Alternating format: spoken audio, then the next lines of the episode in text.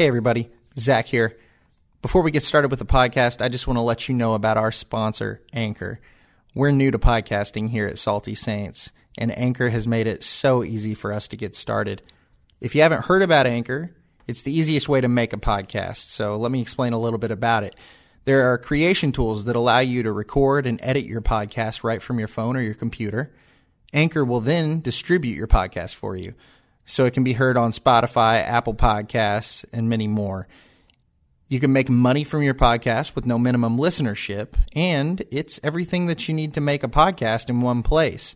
The best part about Anchor, though, is that it's absolutely free. So if you, like us, want to get your word out there, you want to try your hand at podcasting, make sure that you download the free Anchor app or go to anchor.fm to get started.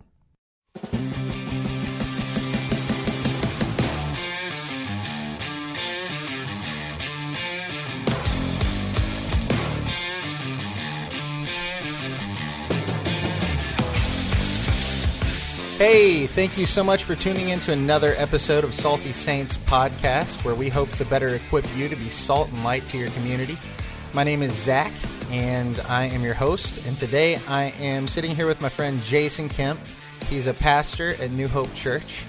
And uh, I, why, why don't you go ahead and introduce yourself, Jason? Well, like Zack said, my name's Jason. I'm a pastor at New Hope. That was a very detailed answer. I thought we were talking about something else. I didn't know I was going to talk about myself. So No, you're good. I mean, like, but if we just bring you in and pretend that you know what you're talking about, and right, we gotta have a little bit more than that, right?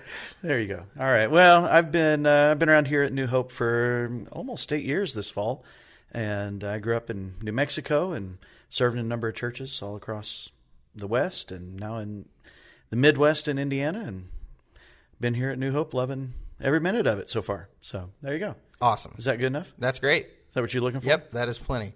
Um, so today we're going to be talking about worship. We've been talking about churchy words. Um, we even got into prayer last time, and today we're doing worship. So I, before we really get into anything, I want you guys, whoever may be listening to this, to kind of think what that means to you. That's that's an interesting word. What what does worship mean? And uh, yeah, so so this is going to be a little bit um, less of a scholarly approach. Randy's always bringing the awesome like Greek roots and everything to us, and, and I definitely don't know all that off the top of my head, and I don't think you probably do either. I And don't know. I've, I've got a couple years of Greek, but uh, nothing like what Right. Randy has done. Right. So yeah, thanks for saying this is not scholarly. I appreciate hey, the no, disclaimer. man, no, yeah, no, it's all good. We're just uh, we're just gonna talk this out and just kind of talk through what the Bible says worship is and how we can apply that to our lives, how we should be applying that to our Mm-hmm. lives, and uh, yeah. So Yeah, because I mean, if there's ever a churchy word, worship is one that we don't think about as being a churchy word it's because you really don't use it outside of the church ever. I mean, right, and it's, it's, kind of like definitely a religious. Unspoken that we all just are on the same page with worship, and. I really don't think we are. Like, I think we all think that we all see it as the same thing, and it, it I think we all, in our own mind, have our own version of what worship looks like, and that's just what it is to each individual. But if we know anything, we know that Scripture generally has a pretty staunch opinion on this is what this means, this is what this means. And so we need to be going back to Scripture and finding exactly what Scripture says about all aspects of biblical living. So, yeah.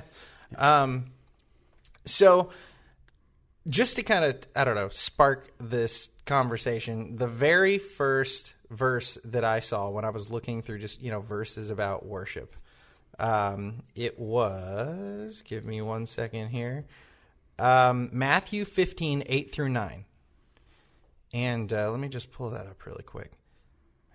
15, 8 through 9. It says, These people honor me with their lips, but their hearts are far from me. They worship me in vain. Their teachings are merely human rules. And so, you know, Jesus is talking about the Pharisees. I'm assuming here is that's that's probably what's happening. I, I probably should just have the context right off the bat, but I don't. Um, but how how often do we look like that? How often does just showing up to Sunday service suffice for us? How, how often do we just say like, "Oh, well, you know, I did it. Yeah. I, I worshipped this week." You know, Right. And I think, I mean, even just the broader biblical context of that in Matthew is, yeah, it's the Pharisees that in Jesus' time, but there are other people that he encounters along the way who are there for the uh, the popularity of Jesus, the miracles. They're there for the wonders. They they just want to ride the boat of popularity, and you know whether they're Pharisees or not. And Jesus is saying, "I'm." It's there's more to this than than just checking off that box Right. and saying I'm I'm a part of the movement. I'm there, you know. And so, um, you know, how how many times do we just come to church on Sunday, or we go to worship? We've made worship into an event or a destination or um, something that we can we can check off and say, "Hey, I'm good," and and and we've we've you know we can sit in a room at any point and sing worship songs. We can pray. We can listen to biblical teaching. But when we leave that room if worship doesn't continue in our hearts from that moment was it ever really worship? Right, right. Um, I, it, I actually think back to when I hired on for my position here at the church. Uh, I talked to you on the phone. You were the guy who called me, and you asked me, "What does worship mean to you?" And that just like hit me right off the bat, and I was like, "Whoa!" Like that was unexpected question, you know. And so I have answered that before, but I'm curious what what is your answer to that? what worship means to me No, what what is worship? What is okay. worship? okay.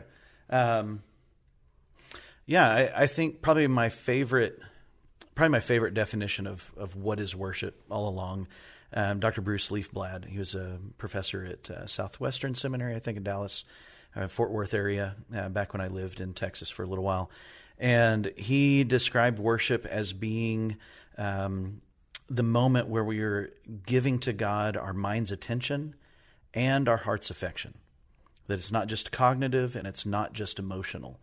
Um, I think some of my you know traditional upbringing um, pushed the emotion away and leaned into the intellectual side, um, and then there's certainly faith traditions that lean into the emotional side, and, Right.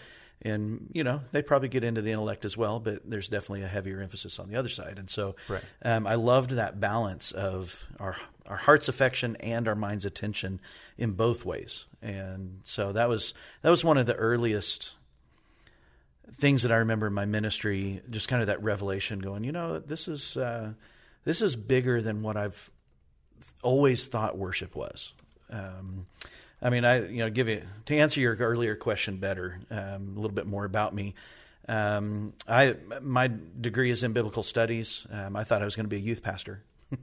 that was what I was headed to do, and um, I had musical skill, but I did not want to be what my picture of of what a music minister is, what we you know what my church called him back then. Um, I, that was not me. I did not want to be that. And somewhere in my senior year of college, I read a book called The Gift of Worship by Welton Gaddy, and it just blew my mind of what worship truly is. And I'd been through three and a half years of Bible college at that point, and I had not heard this. I had not seen this. I had not grasped this. And so once I started really letting God change my perspective of what worship was in my life and the life of the church, um, it, it really just blew me away. Okay, that's really interesting. Uh, I've heard you talk about some of that before, um, but what? So when you read this book by Welton Gaddy, what is it? Gaddy? Am I getting that Yeah. right? Okay. That's it. What? What was it he said that was so changing from what you had originally seen worship as? I think worship was just a a single aspect of what we experienced on Sunday morning.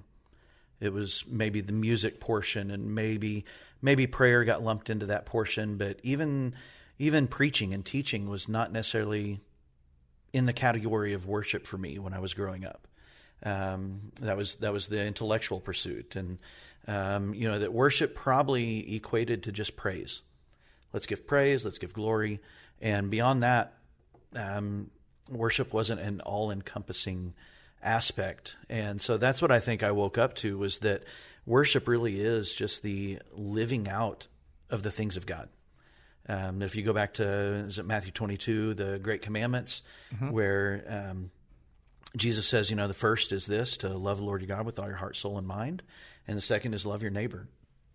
And so there's even an aspect of worship that's not even vertically uh, oriented to our relationship with God. It's a horizontal relationship with other people too. Right. Um, how we treat others, whether they are um, likable or not, whether they're lovable or not. Um, you know, what you do for the least of these, you're also doing for me. That is a part of worship. And so uh, worship is an, an aspect of our everyday, daily lives that at any moment we are giving worth to something. We're saying, This is what I'm pursuing in this moment. And we all have things um, that are great pursuits, things that um, are worthy of our time, our families, our jobs, our careers, our relationships. Um, but worship, I think, at, at its root, is what are we ascribing worth to? And so, what is that overall pursuit in our lives that we're after? And if it's after greed and money, then everything along the way becomes a stepping stone to that. Um, but if our hearts are um, postured toward giving God our worth, uh, you know, ascribing worth to God as our our single value that we are after, then the magic is that the other things in our lives, the, our careers and our families and our friends and things like that, they don't become stepping stones for us to achieve this um, spiritual nature, but they reap a benefit of worship in our lives that as we become more like God in all that we do, um, you know, that do everything for the glory of God, that as we do everything, our, our careers, our families, our relationships, all of that becomes worship toward God and our lives are filled with grace and goodness and love and mercy the fruit of the spirit love joy peace patience kindness goodness faithfulness uh, you know all of those things become the hallmarks of our lives and our relationships benefit everything around us just um, overflows with the character of god and i think that can't be a bad thing No, absolutely not.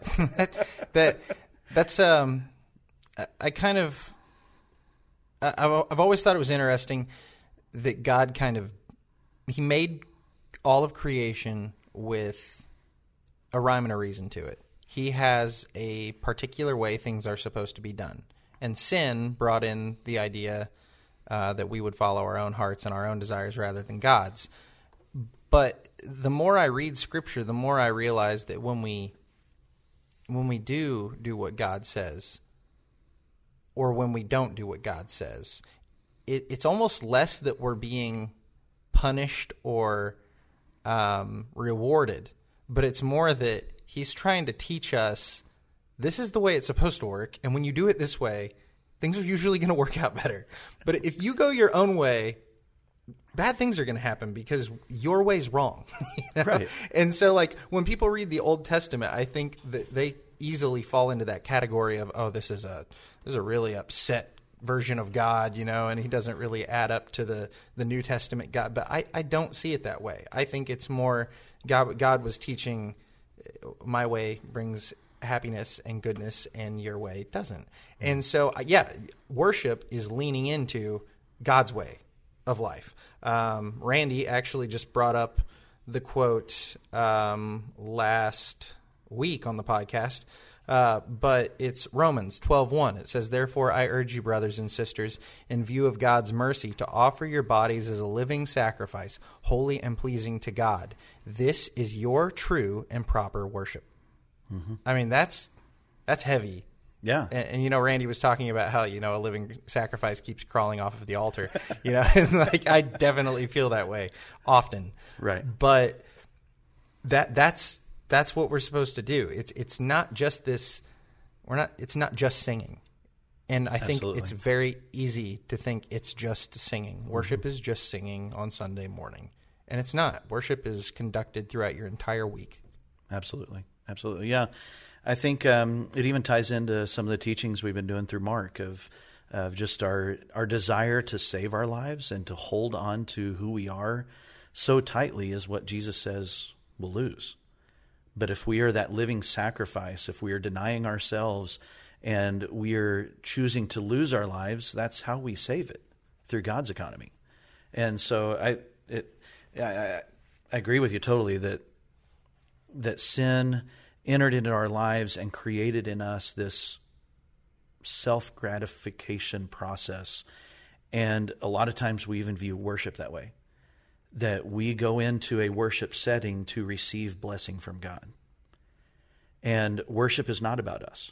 Mm-hmm. Worship is about us making an offering. And uh, I think that's actually, I think that's actually the uh, the opening line of, of that book that we were mentioning a minute ago. That that uh, worship is us giving the gift of ourselves back to God in response to who He is. And so worship is not about us. It's not about what we can get out of it, what what uh, blessing we can find through worship, and that probably might be a can of worms and a whole nother podcast. But why we stray away from certain church theologies and songs that are out there of right of we're, we're not in this because of us. We're in this because of who God is, and we want to give Him the worth. We want to give Him the glory. We want to lose our lives so that we might live for Him, and in return, He gives us it's strange how God's economy works. We just don't get it. Um, it, it I have to become less and less, and he has to become more and right. more. But by doing yeah. so, I benefit. You know?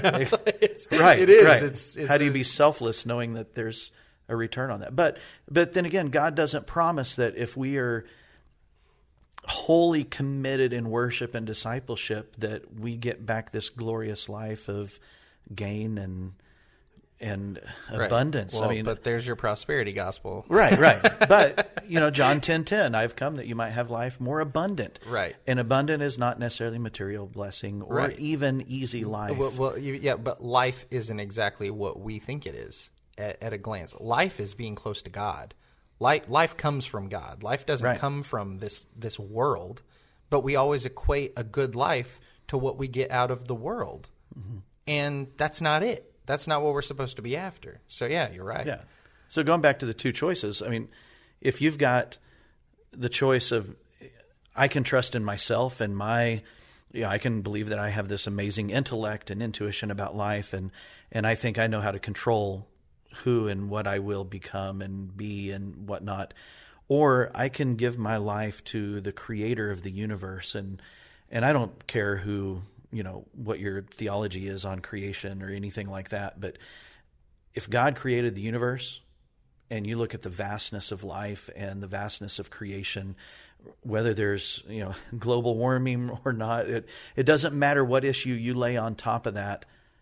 God's ability to create life that we know today i would much rather put my life in his hands than mine. Oh yeah. I cannot i cannot but yet we we we wrestle that control away from him every day. Right. And we want to neglect the aspect of worship in our lives and yeah, but, yeah. well it's sort of like the uh, the two options. You know you you said when you worship if you're really doing it with yourself in mind that's not really worship. But it, i think it can be condensed down to um, once again the original sin. But the the idea of are you going to worship God or are you going to worship self? Because that's what it was. It was either he's God or we're gods. Mm-hmm. And every time we pick us, it never seems to quite right. work out. But yeah, yeah I, I, think you're right. Um, uh, okay, so something something else I wanted to touch on is the idea that all worship is not created equal. I mean, we've already kind of touched on that a little bit, but there's a lot of verses that talk about the fact that God is not pleased with Israel's worship. Mm-hmm. Um, it, even that one I mentioned earlier, their their mouths say they're for me, but their hearts are far from me. Um, you, you, get into Amos or Amos or however you want to say it, and uh, it's it's chapter 5, 21 through twenty four. God says, "I hate, I despise your religious festivals. Your assemblies are a stench to me. Even though you bring me burnt offerings and grain offerings, I will not accept them." Though you bring choice fellowship offerings, I will have no regard for them. Away with the noise of your songs. I will not listen to the music of your harps, your harps. Uh, but let justice roll on like a river, righteousness like a never failing stream. And I mean, with everything going on right now in the world too, I mean, absolutely, that's, that's huge. Mm-hmm. It doesn't matter what we do on a Sunday morning. It doesn't matter if we sing the right songs, if our hearts aren't for other people, if our hearts aren't for God, we're not worshiping God. If we don't love others and God well, we're not loving Him. I once heard, um, I think it was Scott Brown, who is um, the pastor at my parents' church. He was once giving a sermon, and I don't know if he was quoting somebody or if he just said this, but I always liked it and it always stuck with me. But he said, You know, I, I'm a parent, I have kids, and the best way someone could love me is to love my kids well. And so I think we kind of have to borrow that page and say, I mean, that that's what Jesus was saying. You know, love God above all else, but the other one is like it: love your neighbor, mm-hmm. love his kids, love God's kids, because that's loving Him too. You know, and so I I don't think we do a great job of that, just as people, and I mean, even as Christians. So I want to come back to your original question about all worship being created equal, but we have, I think we've gotten far off track as American culture, Christianity, westernized religion, whatever you want to call it. Um, and I think this is something that I don't even I don't even know how to grasp yet. That because of our you know our, the American dream is to American individualization of radical investment in who we are so that we might get to where we want to go and and et cetera. But um, somewhere along the way, I think we have totally lost sight in worship of the community of what it means to come together as the body of Christ, as relationships, friends and family, and the, I think there is a communal aspect and a blessing to worship that we don't know how to grasp right now. Right. And I I don't know how to explain it because I don't I, don't know what that feels like even to an extent or what that looks like. But when we come together as as a body, there's an alignment, there's a, a momentum that's built and but when we're in it for ourselves and um, you know, going back to the original scripture you you mentioned, we're we're in it for ourselves and God's like, I don't want any part of that. I don't want it when you're just um, you're just showing up to you know to, right. to give lip service and, and move on with your life. Well, and well, so, you know, it was also just them them in living in response to God's law. Mm-hmm. They they turned it into a checklist, right? And but right. he was saying that their hearts really weren't in it. And I mean, how often is that us? Right. Right. So then back to your original question a minute ago. Okay. We're circling, man. No, you're good, man. We're getting there. Um, of all worship being created equal, I I was thinking about you know I've I've got a few kids, a handful of kids, just a couple. but if you've ever worked with kids or you ever were a kid at one point, um, how many times have you heard a kid say sorry? And it's this begrudging, I'm sorry I got caught, not I'm sorry for what I did. Right. And so parents, teachers, educate, you know, whoever, you know, is, is there will, will always try and correct and, you know, no, say it like you mean it. right. Sorry. And it just still comes out fake. and so I, I think that's what God is saying is you can you can bring your sacrifices, you can bring your offerings of praise. And if in your heart you're just not there, He knows. He knows what's on the inside of our hearts. And so, yeah, I think um, I think on our level we see an equality of worship from different people, but um, God is looking at the heart, going, "No, no, they, your heart is far from me, and so your your worship offering is not acceptable. And that's, I mean, that's the presence of the Holy Spirit in our lives. That's that's what the Holy Spirit is doing in us is sanctifying us, making. A, I mean, we haven't gotten into sanctification yet. There's another churchy yeah, word yeah, for you, another episode. But He's making us more like Jesus. He's making us more like the heart of God. And that is not a one and done thing. That's a process that takes time. And so we aren't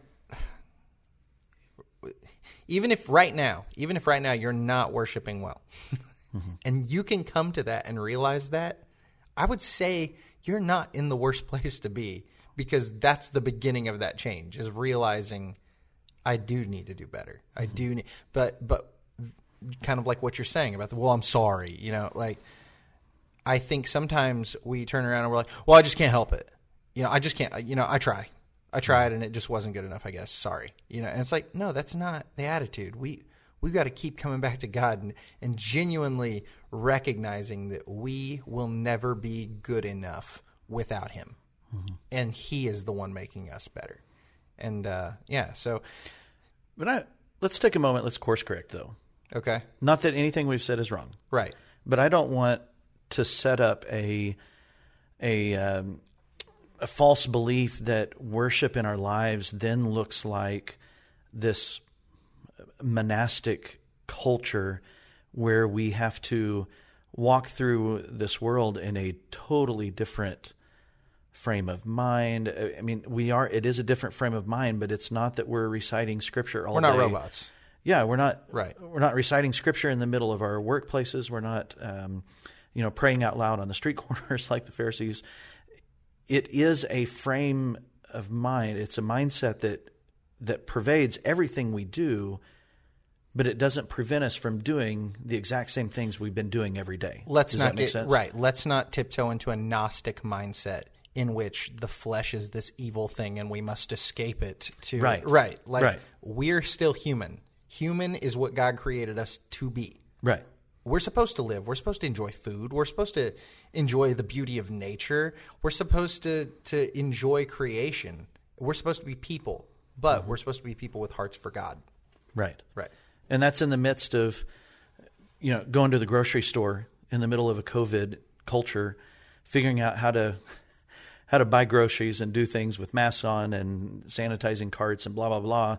In the midst of staying six feet away from people in the checkout lines, how are we still living our lives in such a way that we're giving worth to God and we are displaying Him and who we are? That's that's that's that's the mystery and the challenge of worship at the same time is how do we go about normal life without um, neglecting God in the midst of that And and I think that's the beauty of Jesus as a representation of what God wants us to be like. That Jesus was not like you you look at some like kind of culty organizations out there and they do almost become that robotic like like I don't know, a lot of Eastern um, religions will just speak mantras over and over again, and they get in these deep meditative states and stuff. And Jesus is out like fishing with his homies. You know what I mean? Like, Right, like, right. It's Hey-o. Jesus was a person. Jesus was God in flesh, being a person, mm-hmm. and we aren't. Yeah, we're not called to escape that. We are still living that daily life, Right. just like He was. but can meditation help you absolutely Absolutely, but not all med- can- but not all meditations created equal. you know, like, if, you, if you really want to go there, we don't have time for that today. no but i mean yeah all of those aspects that we can take way too far Right. to say we're living this life of worship um, those things can help us live a life of worship as long as we don't focus on the method we focus on who it is that we are Because when you focus on the method, you make the method God exactly instead of using it to glorify God. Right. Right. And Satan is super adept at making anything take the place of God in our lives. Exactly. That- yeah, yeah. If you haven't read the Screwtape Letters by C.S. Lewis, if you can, uh, if you can tiptoe through that dry British um, writing, I highly recommend it because it's great talking about kind of what we were just talking about there. Um, yeah. So it's easy, I think, for us as well to to get into this mindset that worship occurs within a certain attitude or emotion of who we are. Um, and I, I, my favorite book of the Bible is Psalms by by far. It's it's a book of worship. It's um, you know every chapter in it is digs into a different aspect of human emotion and attitude and and reality that that often I, I think we we try and hide because we're supposed to be all shiny, happy people on the outside. That might even be a song of some sorts, but um, but we try and hide these things. And the Psalms is full of not just happiness and joy, but of sadness and tenderness and anger.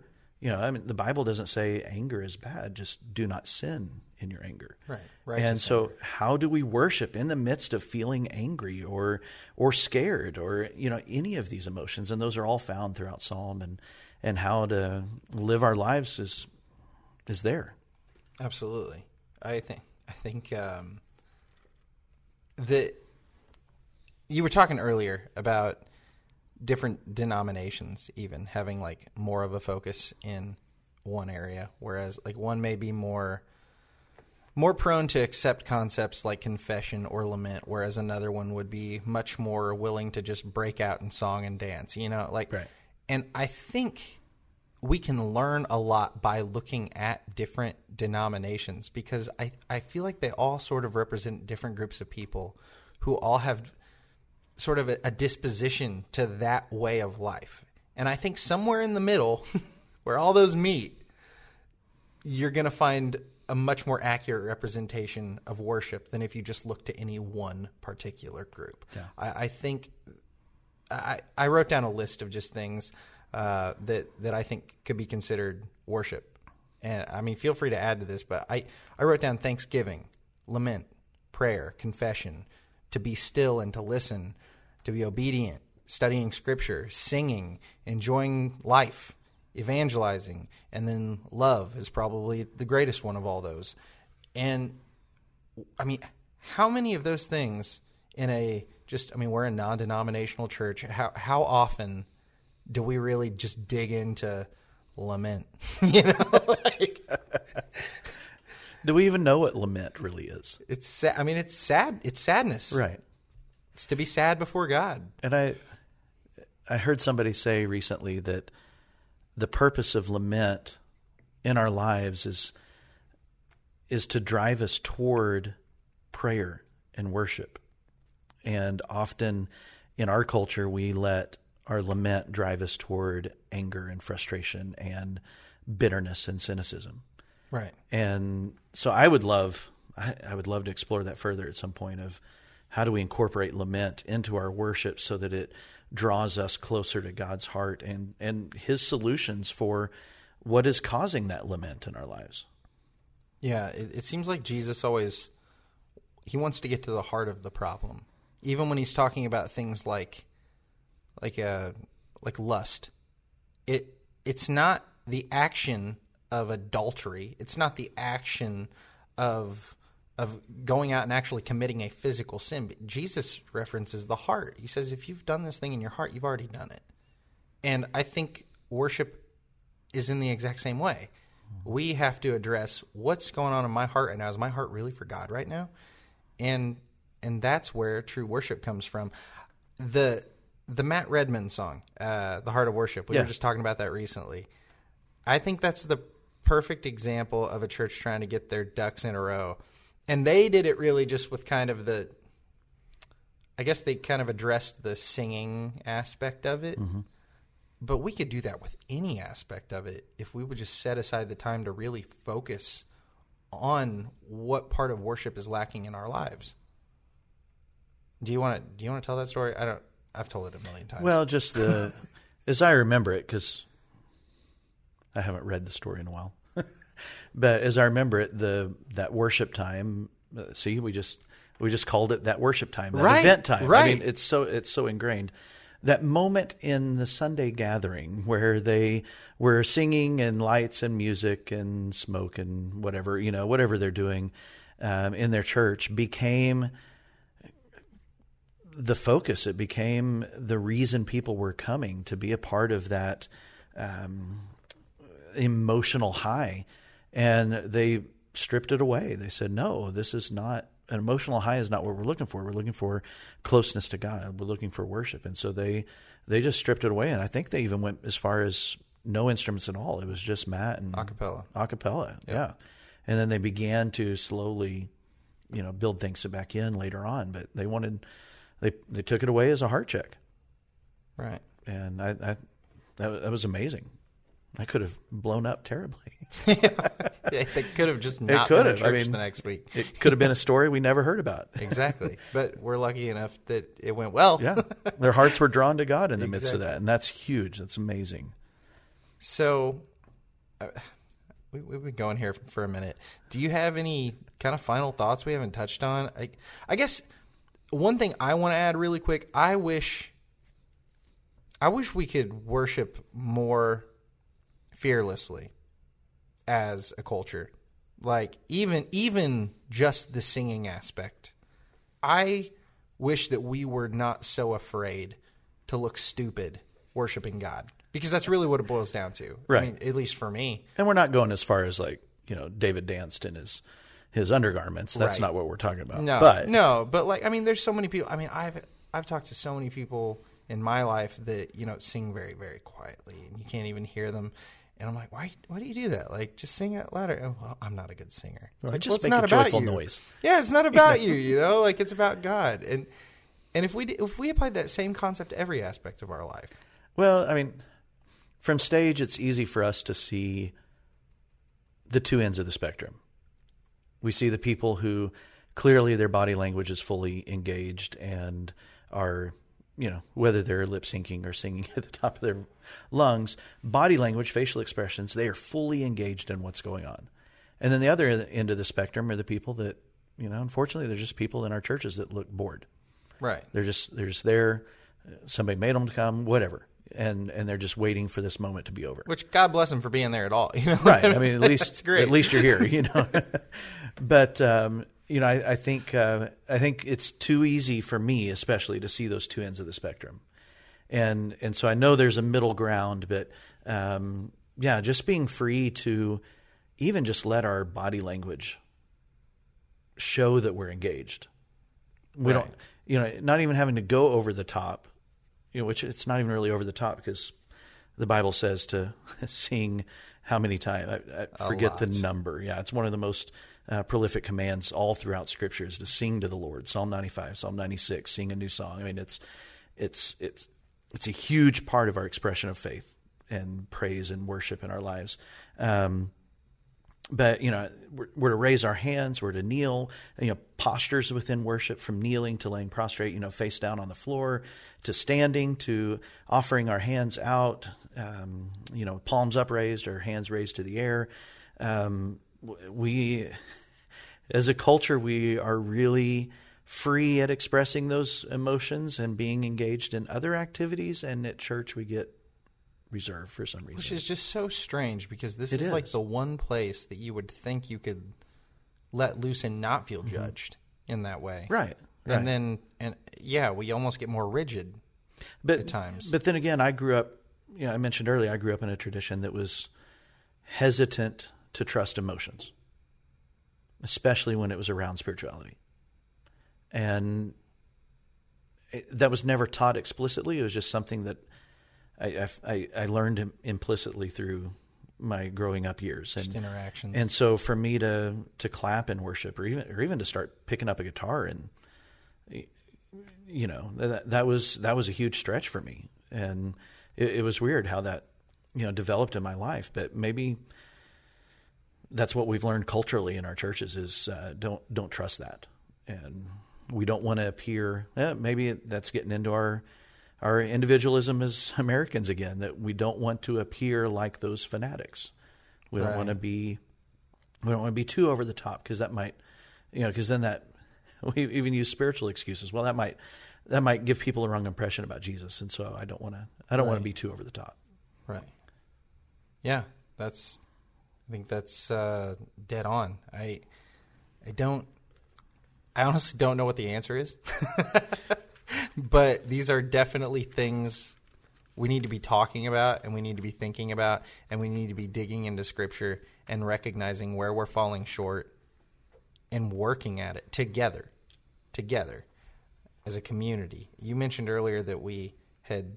Uh, or uh, um, not making it about the self, but about community as a, as a time of worship. Mm-hmm. We just turned up the, the lights in our sanctuary through Yeah. our entire sermon and through our worship time because we're trying to promote more of a sense of community, like let you see that there are other people in the room. Yeah. And I just fear sometimes that like maybe that almost scares people that now they're going to be more visible worshiping. Right. You know, and that's so sad. Like I want, I don't want that to be a, a factor, you know? well so often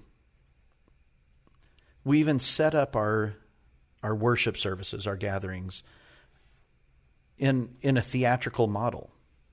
That we have stage and we have lights directed at the stage and and so we we tend to just uh, imply that the actors in this theatrical model of worship are the people on the stage the pastors the band the who you know when pastor bob comes up and prays i mean any of that that those are the actors. And the actors are being prompted in the theater by god. He's the director. He's the one directing the actions on the stage. And the people are the audience. And the lights are down low in the audience so that all attention is on the stage.